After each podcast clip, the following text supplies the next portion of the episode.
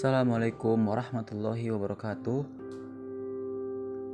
Di kali ini, di hari yang cerah ini, saya Muhammad Fadil Hakim dari kelas RPA Pagi dengan NIM 423 2001 akan menjelaskan contoh isu kontemporer yang berkaitan dengan ketahanan nasional. Nah, di kali ini saya juga judulnya akan berkaitan tentang tersebut yaitu adalah yang membeli tanah di Batam dan di daerah lain dan dibiarkan begitu saja. Dan ini tentu memiliki dampak yang positif dan negatif. Oke, di kali ini langsung saja saya akan menjelaskan ya. Uh, nah, ketika investor asing boleh memiliki properti, ini ada untung ada ruginya. Jadi untuk ekonomi itu enggak kita nggak selalu untung. Jadi kita uh, terkadang kita rugi juga. Dan survei menunjukkan sekitar 31% dari warga asing tertarik untuk membeli properti di Indonesia. Nah, seperti apartemen, kadang tanah untuk perusahaan tersebut berkembang. Jadi mereka membuat perusahaan biar uh, ada pasokan dari tenaga negara Indonesia gitu. Oke. Pemerintah berencana mengizinkan warga negara asing memiliki properti di Indonesia. Namun, hak milik untuk orang asing itu hanya untuk apartemen, bukan rumah tapak. Hak milik untuk orang asing ini sebenarnya tinggal aturan hukumnya. Seperti apa yang dikatakan Menteri Keuangan Bambang Brojonegoro kepada wartawan di Jakarta. Sejauh ini, warga negara asing hanya punya hak pakai dan hak sewa atas properti di tanah air. Hak guna usaha bagi perseroan terbatas. Hak pakai untuk investor asing pun dibatasi 25 tahun dapat diperpanjang 25 tahun dan bisa diperpanjang lagi selama 20 tahun. Hak untuk orang asing itu diatur di antaranya dalam Undang-Undang Nomor 5 Tahun 1960 tentang Pokok Agraria, Undang-Undang Nomor 1 Tahun 2011 tentang Perumahan dan Kawasan Permukiman dan Undang-Undang Nomor 20 Tahun 2011 tentang Rumah Susun.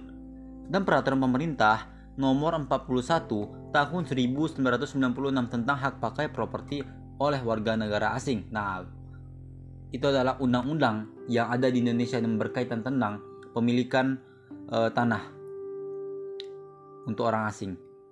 Fenomena pembeli asing dalam Indonesia, properti Indonesia sebenarnya bukan hal baru. Di sejumlah daerah seperti aja daerah sini, daerah saya tempat tinggal yaitu Batam, dan juga daerah Bali dan beberapa daerah di Jawa, banyak orang asing mengakali pembelian properti tanah, rumah, dan apartemen. Caranya dengan meminjam nama orang lain. Kata Associate Director for Research College International Ferry, Salanso kepada Bariksa, maksudnya properti yang dibeli itu seolah merupakan hak milik orang Indonesia, tapi sebenarnya milik orang asing. Fenomena itu terjadi karena sistem hak pakai dan hak sewa kurang menarik bagi investor asing banding dengan di negara tetangga-tetangga, di Thailand orang asing mengantongi izin kepemilikan langsung hingga 70 tahun.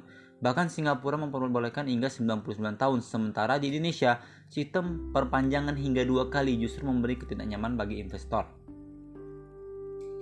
Perbedaan tersebut akan melemahkan daya tarik Indonesia sebagai ladang investasi. Padahal kepemilikan aset properti oleh orang asing Indonesia dapat menambah masuknya devisa sektor properti yang selama ini banyak terbang ke luar negeri. Permasalahannya, sungguh tak mudah bagi orang asing memiliki properti di Indonesia.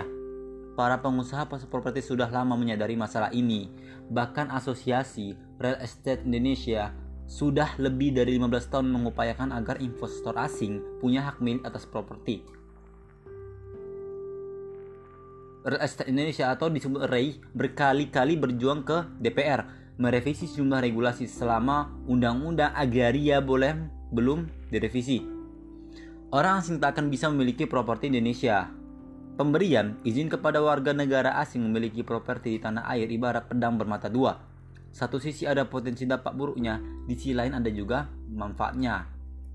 Nah, oke yang pertama saya akan menjelaskan tentang potensi manfaatnya.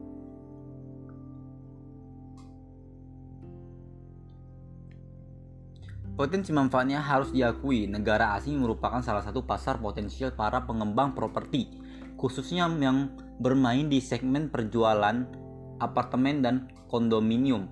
Data survei Lembaga Penyelidikan Ekonomi dan Masyarakat Universitas Indonesia LPM UI menyebutkan pada 2010 ada sebanyak 83.452 warga asing sudah bermukim di Indonesia. Sebesar 31% dari warga asing tersebut tertarik untuk membeli properti di dalam negeri. Temuan LPM UI bersejalan dengan data milik para konsultan properti Jones Lang Lesale Research. Berdasarkan data JLL, penjualan kondominium di Jakarta sejak 2009 terus naik cukup signifikan Puncaknya pada 2014, penjualan kondominium mencapai hampir 17.000 unit untuk kuartal 2015. Penjualannya telah mencapai 4.600 unit, lebih tinggi dari total serapan hunian kondominium kuartal 2014 sebesar 3.900 unit. Nah, begitu pula dengan apartemen.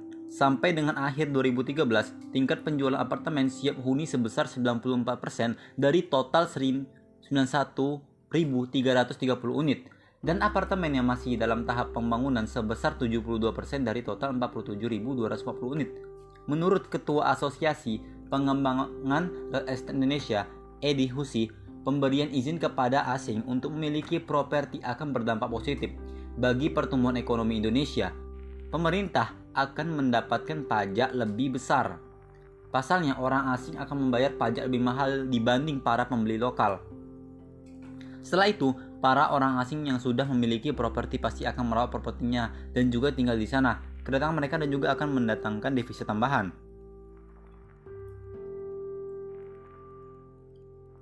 Nah, begitulah manfaatnya. Nah, selanjutnya kita akan e, menjelaskan tentang potensi dampak negatif. Nah, para penentang beralasan pemberian hak milik kepada orang asing justru akan merugikan masyarakat Indonesia terutama masyarakat berpendapat rendah. Spekulasi akan merebak, sehingga harga tanah akan naik. Buntutnya, pengembang kesulitan membangun rumah-rumah sederhana dan rumah sangat sederhana. Para pengembang dikhawatirkan akan lebih senang membangun apartemen ketimbang membangun rumah sederhana.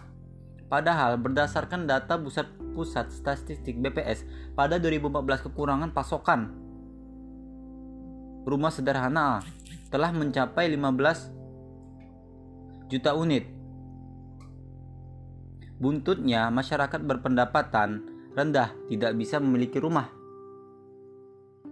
Fuad Zakaria, Ketua Dewan Pertimbangan DPP Asosiasi Pengembangan dan Permukiman Seluruh Indonesia Apersi dalam buku merah permasalahan perumahan di Indonesia menyebutkan bahwa backlog versi Apersi lebih gawat lagi mencapai 48,96 juta unit kekurangan backlog per tahun sekitar 800 ribu unit. Sungguh banyak kan? Bukan hanya sedikit, itu hanya adalah 800 ribu unit, itu sungguh banyak. Membolehkan hak milik kepada asing ini bisa mengancam program pemerintah menyediakan 1 juta. Mungkin itu mungkin itu saya yang bisa saya sampaikan. Kalau ada salah kata mohon maaf. Terima kasih. Wassalamualaikum warahmatullahi wabarakatuh.